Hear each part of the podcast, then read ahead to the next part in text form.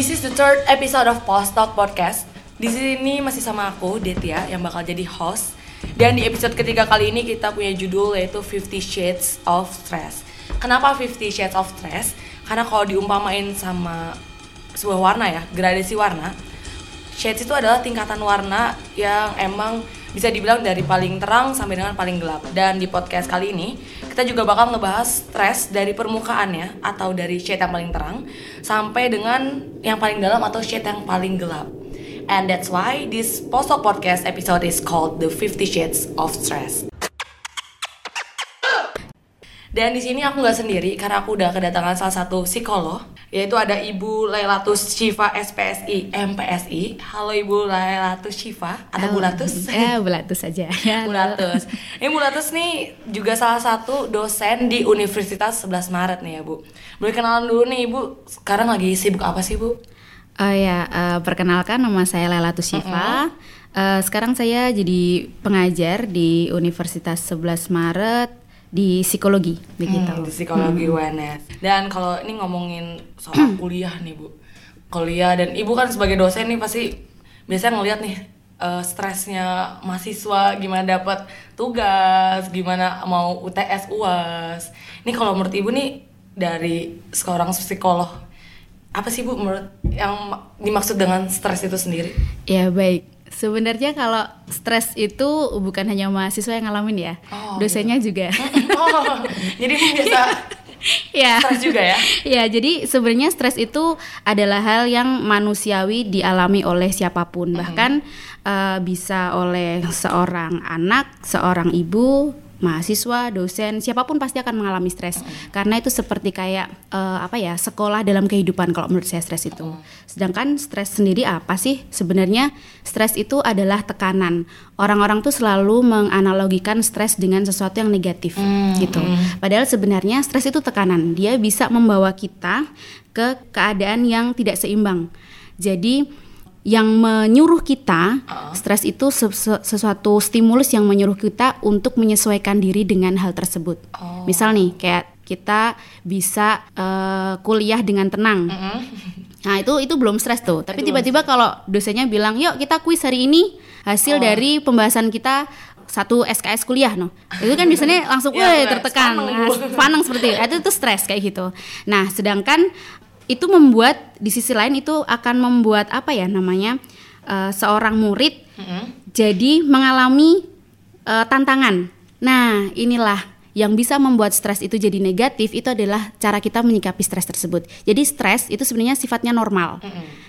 Dia akan jadi negatif kalau kita salah menyikapi dan dia akan jadi positif kalau kita benar dalam menyikapinya gitu. Oh, Oke, okay. jadi stres itu sebenarnya ada bagusnya juga ya. Mm-hmm, kayak mm-hmm biar kita kayak naik level gitu ya Iya benar. Dan bisa jadi kalau kita nggak naik level mbak, uh -uh. stres kita itu akan berada di tingkatan yang sama terus. Oh. Misal nih, kita kalau misalnya disakiti oleh seseorang, uh -uh. Kita uh, misalnya, oh ya, misalnya kita dikasih tugas matematika waktu SD, uh -uh. itu kan stres waktu kita di waktu zaman SD. Iya, zaman SD. Tapi dengan tingkatan kesulitan matematika di SD tersebut, kita kan melewatinya. Sampai sekarang kalau kita uh, menghadapi soal matematika di zaman SD, kita udah nggak stres lagi karena kita udah naik level, hmm, iya, kita udah lulus di situ. Tapi stres kita sekarang adalah mungkin UTS, UAS di zamannya kita. Hmm. Besok kalau kita naik tingkat lagi, stres kita tuh akan beda, beda lagi. lagi. Sebenarnya kita meningkatkan kualitas hidup, hidup kita, kita dengan stres itu, itu sendiri. Benar-benar. Nah, tapi kalau misalkan ngomongin stres yang emang selalu ada nih Bu di kehidupan -hmm. kita. Sebenarnya apa sih Bu sebenarnya penyebab stres itu sendiri? Hmm, penyebab stres itu ya. -hmm uh, penyebab stres itu sebenarnya adalah hal-hal yang membebani hidup kita. Hmm. Apa pun, apa pun itu. apa pun itu. Jadi, misal kalau kita melihat makanan enak, uh -uh. makanan enak itu buat Mbak Deti, Mbak, De, Mbak Destia, Mbak Detia, itu stres nggak? Tergantung bu, saya lagi sedang diet apa enggak? Nah, itu. Jadi penyebab stres itu sebenarnya adalah dimulai dari pikiran kita. Jadi kalau misalnya Mbak Detia hmm. itu berada dalam kondisi diet, makanan enak itu jadi stresor sumber oh, stres buat Mbak Detia gitu. Tapi kalau saya yang sedang kelaparan, makanan enak, weh saya akan makan langsung di situ. Oh. Gitu. Jadi penyebab stres itu adalah sebenarnya pikiran kita. Kita sedang melihat permasalahan itu seperti apa. Dan uh, tadi saya menyampaikan bahwa uh, stres bisa ke arah negatif, bisa ke arah, Arah positif, positif, ya. ah. Itu disebut sebagai distress. Distress. Distress adalah ketika kita menyikapi stres dengan cara yang negatif. Misal nih, Uh-uh. besok uh, hari ini kita putus sama pacar kita. Oke. Nah, itu membuat kita stres. Hmm. Dan kemudian distress itu mengarah ke negatif kalau setelah kita tertekan, kita mengekspresikannya dalam hal-hal yang merugikan kita. Tidak menyelesaikan masalah. Hmm. Misal kita jadi perokok, Uh-uh. minum minuman keras. Itu berarti kita distress. Tekanan kita mengarahkan diri kita ke hal-hal yang tidak menyelesaikan masalah dan destruktif, menghancurkan Menghancurkan. kita. gitu. Oke. Sedangkan kalau eustress itu adalah ketika misal kita putus sama pacar kita hari ini, kita eh, lebih ke mengarahkan diri ke positif. Oke, aku putus, aku akan meningkatkan Keimanan. kualitasku. Sehingga dia bakal nyesel tuh Ah, nanti putus oh, sama kita. iya, iya, seperti itu. Jadi itu bisa menjadi eustress. Oh, itu Eh, namanya eustress. Jadi kita malah tekanan membuat kualitas hidup kita jadi positif. jadi Oh, gitu. Oke, jadi tergantung ya, bu kalau dibilang stres itu baik atau enggak itu tergantung kita nyikapinnya gimana. Iya, benar sekali. Oh. Dan kalau misalkan bu kalau eh, kita stres nih pasti ada reaksi-reaksi yang dari dalam tubuh kita nggak sih? Atau Iya, bener banget. apa sih? Ada reaksi apa aja sih kalau yang ditimbulin dari stres itu sendiri? Iya bener banget. Eh, ini salah satu hal yang membuat kita jadi tahu ya sebenarnya kita tuh lagi diserang stres atau enggak sih. Nah, stres itu dalam level yang normal atau low kayak gitu itu kita bisa menjadi healthy healthy lah kita. Kita jadi kayak belajar. Oke, aku menyesuaikan diri untuk bisa mengatasi eh, permasalahan dengan eh, pasangan kita. Atau kita jadi bisa mengatasi eh, besok ujian. Jadi kita oh ujian oke saya tertekan sebenarnya tapi saya bisa belajar nih misalnya Ah, itu. Itu dalam tahap versi levelnya Ya, masih level kecil. Oh, level tapi kalau misalnya nanti levelnya meningkat Mm-mm. levelnya meningkat kita bisa peak performance malah. Itu gimana tuh bu? jadi misalnya kita tertekan besok ujian karena kita saking tertekannya kita jadi semakin konsentrasi untuk menyelesaikan stres kita itu Hmm, Gitu. Jadi kayak lebih kita fokus lebih fokus. Nah, Oh. biasanya itu akan ada reaksi-reaksi fisik yang muncul. Oh, gitu. sampai fisik. Iya. Kalau misalnya besok kita ujian, wah adrenalin kita, otak kita itu Ah. akan mengeluarkan uh, menyuruh mengeluarkan hormon adrenalin sehingga kita tuh jadi semakin bertenaga dalam belajar. Oh. Gitu. Jadi semakin konsentrasi, kemudian semakin uh, bisa fokus untuk Ah. mengingat itu akibat dari stres. Itu muncul ke reaksi fisik kita. Jadi makin malah makin bagus ya Iya bu. benar. Makanya kalau kadang-kadang kita marah Ah. pun tenaga kita juga keluar banyak kan. Oh. Kita jadi bisa banting pintu, kita bisa teriak dengan lebih kencang seperti itu. Itu kalau levelnya tinggi ya, Iya, itu kita bisa sampai peak for peak, Peak performance. performance. Tapi Oke. apa yang terjadi kalau misalnya itu bertahan lama? Uh-uh. Kalau stres kita itu bertahan lama dan berkelanjutan, maka efeknya adalah tubuh kita akan tegang terus akan timbul kelelahan, kemudian kita bisa mudah marah, sensitif. Nah, itu yang membuat muncul di fisik Kira, kita. ah. Tadi Mbak Detia bertanya ya, Ah, ah. nanti munculnya seperti apa? Itu bisa misal nih Dalam bentuk apa? Dalam bentuk apa? Misal otot-otot di bagian leher kita tuh tegang. Oke, Nah, kayak pegel-pegel gitu. Yes, itu. Kita kayaknya nggak ngelakuin kerja apa-apa deh, tapi kok otot-otot kita pegel-pegel kayak gitu ya di bagian tengkuk Iya. kayak gitu. Terus kadang bisa juga muncul dalam bentuk kita sering sariawan kalau menghadapi masalah. Sariawan. Ya. Sariawan. Kok Ya. bisa jadi sariawan? Nah ini sariawan panas dalam emah itu kadang-kadang karena kita banyak memikirkan sesuatu lalu eh, asam lambung kita tuh naik. Nah di situ. Jadi kalau kita banyak mikir asam lambung kita tuh naik sebenarnya. Nah kalau itu bertahan terus menerus jadilah sakitnya mah kemudian panas dalam atau sariawan begitu. Itu kalau misalnya kita di peak performance ah. yang terus menerus. Ah itu kalau dan ada lagi misalnya kita limbung, jadi limbung tuh kayak mau eh, pingsan Uh-uh. seperti itu, kemudian pusing, nah itu macem-macem. Nah bu, lalu gimana bedainnya bahwa ini terkait sama stres sama gimana? sakit fisik beneran? Caranya adalah kita harus aware terhadap kondisi kita sendiri. Kita harus eh, menyadari saat ini apakah sakit kita ini muncul karena gaya hidup kita yang salah atau apakah ini muncul bersana- bersamaan dengan kita banyak masalah Oh. gitu. Kalau gaya hidup kita yang salah, oke, sariawan berarti kita kurang vitamin C. Tapi vitamin C saya tercukupi nih bu. Cuman kalau misalnya saya ada masalah, saya sariawan nih. Nah itu berarti larinya ke fisik, begitu. Oh, itu lari ke fisik. Nah itu kalau tadi yang kita di peak performance ya bu. Iya. Nah tapi kalau misalnya tadi kan ada yang distress sama eustress itu. Mm-mm. Kalau misalkan orang yang distress dan ke- berkepanjangan, apakah Mm. itu dia bakal ngalamin depresi atau gimana? Bu? Bisa sekali. Oh jadi, itu emang bisa jadinya depresi. Uh-uh. Oke. Jadi tubuh kita itu punya eh, ini ya kekuatan ya. Kalau kita di didera oleh stres berkepanjangan, kita bisa ambruk sampai ke fase ambruk begitu. Jadi kalau misalnya manusia itu punya level stres tersendiri, kita punya level stres sendiri. Eh, misal ada teman kita yang nggak berani untuk main eh, permainan-permainan kayak histeria atau kicir-kicir. Iya. Nah, kayak itu, itu level stresnya ya emang sudah sampai di main eh, Ya, main itu. sederhana aja. Ah, Tapi ada bro level stres wes dia main bungee jumping tuh. Masih biasa aja. Ah itu level stres orang masing-masing. Jadi tapi kalau misalnya kita sudah melewati batas level stres kita dan itu bertahan lama itu bisa sampai ke mental illness gitu. Nanti bisa akan Oke. sampai ke situ. Dan berarti emang kapasitas stres tiap orang itu emang beda-beda ya? Iya beda-beda sekali. Karena itu kita perlu eh, aware terhadap diri kita sendiri. Sampai batas mana sih kita itu bisa menanggulangi permasalahan kita sendiri gitu.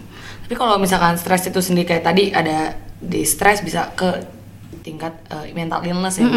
Kalau misalkan tingkat-tingkatan stres itu sendiri itu gimana sih Bu? Kalau misalkan ada stres yang bisa dibilang paling ringan atau paling berat atau gimana? Iya, kalau misalnya tingkatan stres itu tadi ya, yang pertama adalah low, itu adalah ketika memang itu kayak ngilik-itik kita, ngilik-itik apa tuh? ya? Cuma bikin geli lah. Oh, Ya. kayak sekilas aja. Permasalahan sepintas. kecil yang Allah biasalah kita bisa me- bisa apa menanggulangi itu low. Itu low. Nah, nanti ada stress level yang versinya tinggi itu bisa yang tadi meningkatkan peak performance sama membuat kita jadi kondisi tidak stabil. Oke. Kalau itu berlangsung lama, itu bahaya untuk kita, gitu. Tapi kalau itu berlangsung sebentar, Itu bagus. stimulusnya hilang, Ah, ah.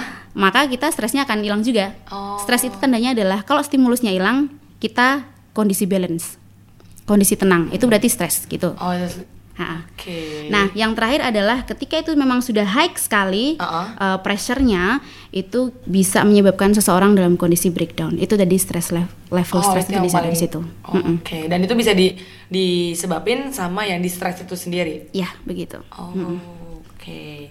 Dan tapi kalau misalkan kan kita apalagi ini masih mahasiswa, Iya. masih suka nggak apa ya bu ngalamin stres gitu bu dari yang paling biasa sampai yang paling berat misalkan. Dan kita nggak tahu itu gimana cara nanggulangin ya bu. Gimana cara biar kita nggak stres selalu gitu bu. Itu gimana sih bu cara nanggulangin stres itu sendiri? Iya ya baik. Eh, gimana cara kita bisa nanggulangin stres? Itu yang pertama adalah eh, mungkin kita bisa melihat ini ya, eh, dealing with stress situasi. Jadi kita harus deal dengan stres. Kita harus menyadari bahwa menerima bahwa manusia itu hidup dengan stresnya. Kita setiap hari bertemu dengan stres. Bangun pagi mau kuliah, wah telat, Telat. bangun stres itu berarti stresor kita itu stresor kita. Oh, oke. Kecuali kalau kita oh, bangunnya santai kayak gitu tepat waktu itu mungkin bukan stres ya. Nah, pertama yang bisa kita lakukan adalah mengubah situasi stres itu. Jadi gini, pertama, bisakah stres itu kita hindari? Gitu. Oke. Jadi kita ada empat ya nanti langkahnya. Pertama adalah avoid stressor, yaitu adalah menghindari sumber Sumber stres. stres. Kalau memang sumber stres itu bisa dihindari, maka hindari saja. Misal, kita punya teman yang emang nyebelin banget dan tidak ada keuntungan berhubungan dengan orang tersebut.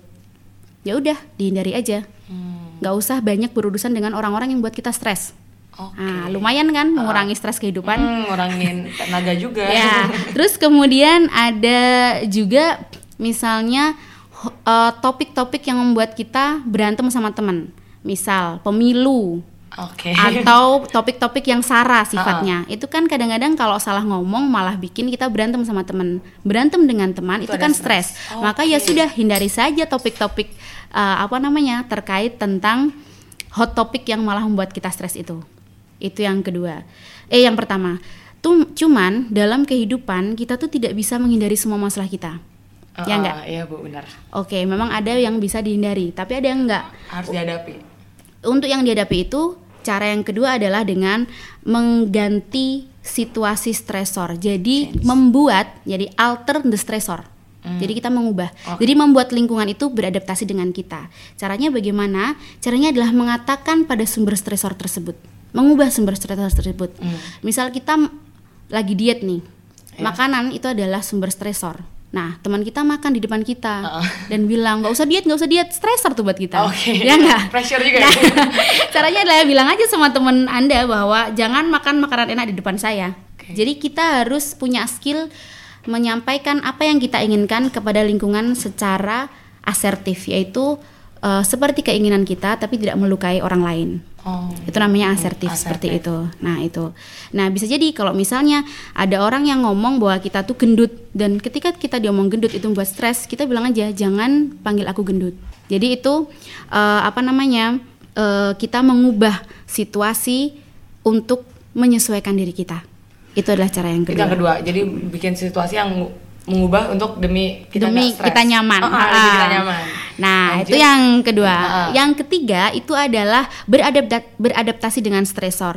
Tidak semua lingkungan itu bisa kita ubah. Jadi akhirnya kitalah yang harus mengu- mengubah Mengubah diri, diri kita. kita. Jadi Oke. kita beradaptasi dengan stresor tersebut. Caranya adalah dengan salah satunya mengubah sudut pandang pemikiran kita. Mungkin teman kita yang menyebalkan itu Hmm. nggak bisa kita hindari karena setiap hari harus ketemu terus ngerjain Satu tugas kosan. sama dia, satu kosan kayak gitu. Aduh, pindah kos juga males. Akhirnya kan kita yang harus beradap- beradaptasi dengan dia. Ambillah sisi positifnya, misal oke, berarti dia datang untuk membuat saya lebih dewasa. Oh, saya lebih sabar kayak ya gitu. membuat saya lebih sabar, kemudian membuat saya jadi harus belajar memahami dan mungkin meningkatkan tingkat toleransi kita gitu. Jadi kitalah yang beradaptasi dengan stresor tersebut. Jadi Oke. fokus pada hal positifnya. Berarti itu kalau yang ketiga itu kita lebih ke ngubah diri kita sendiri. ngubah diri pandang. kita karena tidak semua tapi memang benar mbak bahwa hal yang sebenarnya bisa kita ubah itu bukan orang lain tapi, diri, kita. Gitu jadi memang itu catatan penting yang kita memang perlu beradaptasi dengan banyak hal dalam kehidupan gitu Oke, dan lanjut yang keempat. dan yang terakhir itu adalah accept the things you can change. Jadi kita menerima bahwa ada hal-hal yang memang tidak bisa kita ubah dalam hidup kita. Ah. Jadi memang itu stresor, memang itu yang harus kita alami dan kita nggak bisa mengubah keadaan. Maka yang bisa kita lakukan adalah menerima kondisi tersebut. Apa bedanya dengan yang ketiga, Bu? Kalau yang ketiga itu kita beradaptasi dengan eh, lingkungan. Jadi kita yang berubah. Oh, kita berubah. Ha, kalau yang ini kita berubah pun nggak bisa. Oh, Misalnya oke. gini, kita eh, kita tahu bahwa keluarga kita sakit Mm-mm. keras atau sakit kronis, misal eh, kanker atau HIV AIDS, itu kan kita mau berubah dalam kondisi apa pun, saudara kita akan tetap sakit seperti itu. Atau mungkin kita terkena sakit yang eh, seumur hidup untuk diri kita. Kita didiagnosis sakit seumur hidup kayak gitu. Kita kan mau mau mengubah diri kita apa pun, sakit itu akan tetap menyertai kita. Nah, itu dengan menerima itu akan membuat kita menjadi legowo. Legowo itu apa ya? Bersabar Lega. menerima Oh. Kondisi dan kenyataan. Itu yang bisa dengan kita menerima, maka kita itu jadi lebih eh, berlapang dada untuk menerima stres tersebut. Gitu. Oke, dan ke- tapi kalau aku lihat nih bukan sekarang Hmm. eh, banyak nih anak-anak muda yang tiba-tiba bilang kalau diri mereka mental illness, Hmm, kayak mereka men self diagnose diri mereka mental illness kayak bilang mereka ini ngaku depresi atau ngaku bipolar sendiri. Hmm, Dan- tapi kalau kita tahu kan mental illness itu emang harus ditanganin sama emang ahlinya. Hmm, Nah itu menurut ibu gimana sih bu? Iya baik.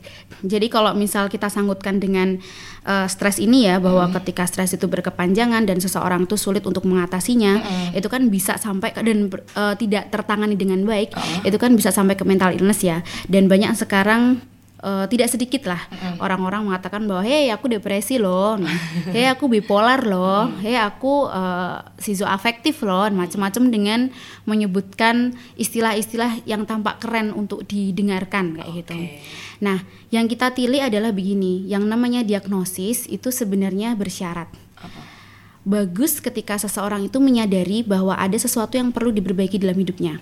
Itu yang perlu dicatat. Jadi kalau memang kita tuh merasa bahwa eh, ada yang aneh dalam diri kita dan kita membutuhkan bantuan itu sangat baik.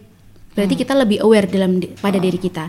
Tapi ketika mendiagnosis kita eh, mental illness itu kita perlu uh, berkomunikasi dengan pakarnya. Karena apa? Uh, ketika kita mengalami mental illness berarti memang kita membutuhkan penanganan khusus begitu. Hmm. Dan sebenarnya apa sih uh, tujuan dari memproklamirkan diri hmm. mental illness? Uh. Nah, itu kita harus melihat tujuannya dulu. Ketika seseorang mengatakan bahwa dirinya mental illness dengan tujuan untuk mengajak orang-orang yang memiliki uh, apa namanya mental mental illness yes. yang sama mm -hmm. uh, untuk bergerak ke hal yang positif maka itu boleh maksudnya itu untuk menginspirasi misal kayak ah. gini uh, ketika seseorang itu bertujuan me, untuk mengins, menginspirasi mm -hmm. sesama teman-temannya yang misal sama-sama bipolar misal seperti itu untuk meraih cita-citanya Oke, okay. okay, saya bipolar, tapi saya tetap bisa meraih cita-cita yang ingin, uh, yang selama ini saya inginkan. Mm -hmm si goalsnya uh, dia. Ya, goalsnya dia. Jadi meskipun ada mental illness yang dia alami, tapi dia akhirnya struggle di situ dan dia mencapai cita-citanya dan itu untuk menginspirasi orang-orang yang memang sesama uh, agar sama-sama bangkit. Mm -hmm. Itu menurut saya positif. Okay. Tapi ketika dia menyatakan dirinya bahwa dia mental illness, eh aku depresi, eh aku bipolar dengan tujuan uh, mencari perhatian dari orang lain, itu akan uh, kurang bagus untuk kesehatan mental orang tersebut. Mengapa? Karena ketika dia bertujuan untuk mencari perhatian orang lain, intinya adalah dia ingin lingkungan itu memperhatikan dia. Mm-hmm. Yang artinya kebahagiaan dia itu masih tergantung dengan lingkungan. Okay. Berarti sebe- sebetulnya dia membutuhkan bantuan dari orang lain. Oh, Tidak. Tapi apa? Mm-mm. Tapi apakah dia itu termasuk dalam mental illness apa gimana Bu? Nah, ketika seseorang itu masuk ke mental illness atau tidak itu seharusnya tetap dikonsultasikan ke, ke pakarnya. Hmm. Karena okay. untuk sampai ke sebuah diagnosis, seorang pakar itu memerlukan banyak pertimbangan hmm. yang berhati-hati untuk mendiagnosis seseorang begitu.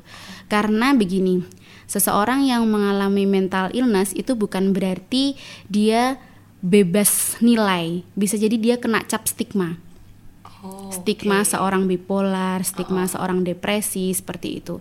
Dan uh, ada banyak sekali uh, kita tidak bisa mengendalikan lingkungan sosial ya. Hmm. Bisa jadi ketika dia menyatakan dirinya seperti itu, ada efek-efek positif mungkin yang diterima, hmm. ada orang yang jadi perhatian sama dia, tapi bisa jadi eh, efek negatif orang-orang melihat dia sebagai orang yang hanya mencari sensasi saja. Jadi menurut saya untuk uh, teman-teman yang memang merasa bahwa dirinya mental illness, mm -hmm. ada sakit, uh, ada merasa depresi atau bipolar atau apa seperti itu, uh, datanglah dulu untuk uh, ke profesional, mm -hmm. carilah bantuan yang tepat dan ketika anda menyampaikan kepada sosial bahwa Anda sedang mengalami apa namanya mental illness, uh, mental illness maka uh, coba refleksikan tujuan apa yang ingin Anda dapatkan uh, dari pernyataan ke lingkungan tersebut gitu. Bisa jadi kalau misalnya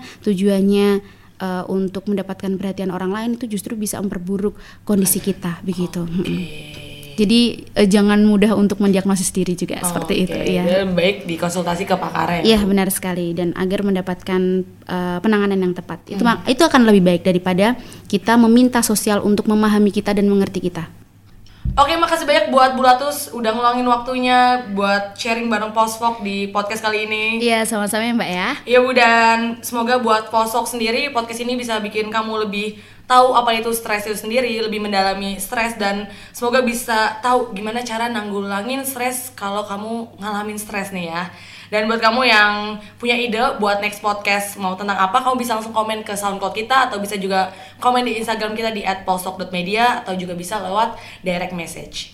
So, be vocal, be clear, be positive. This is Postok Podcast.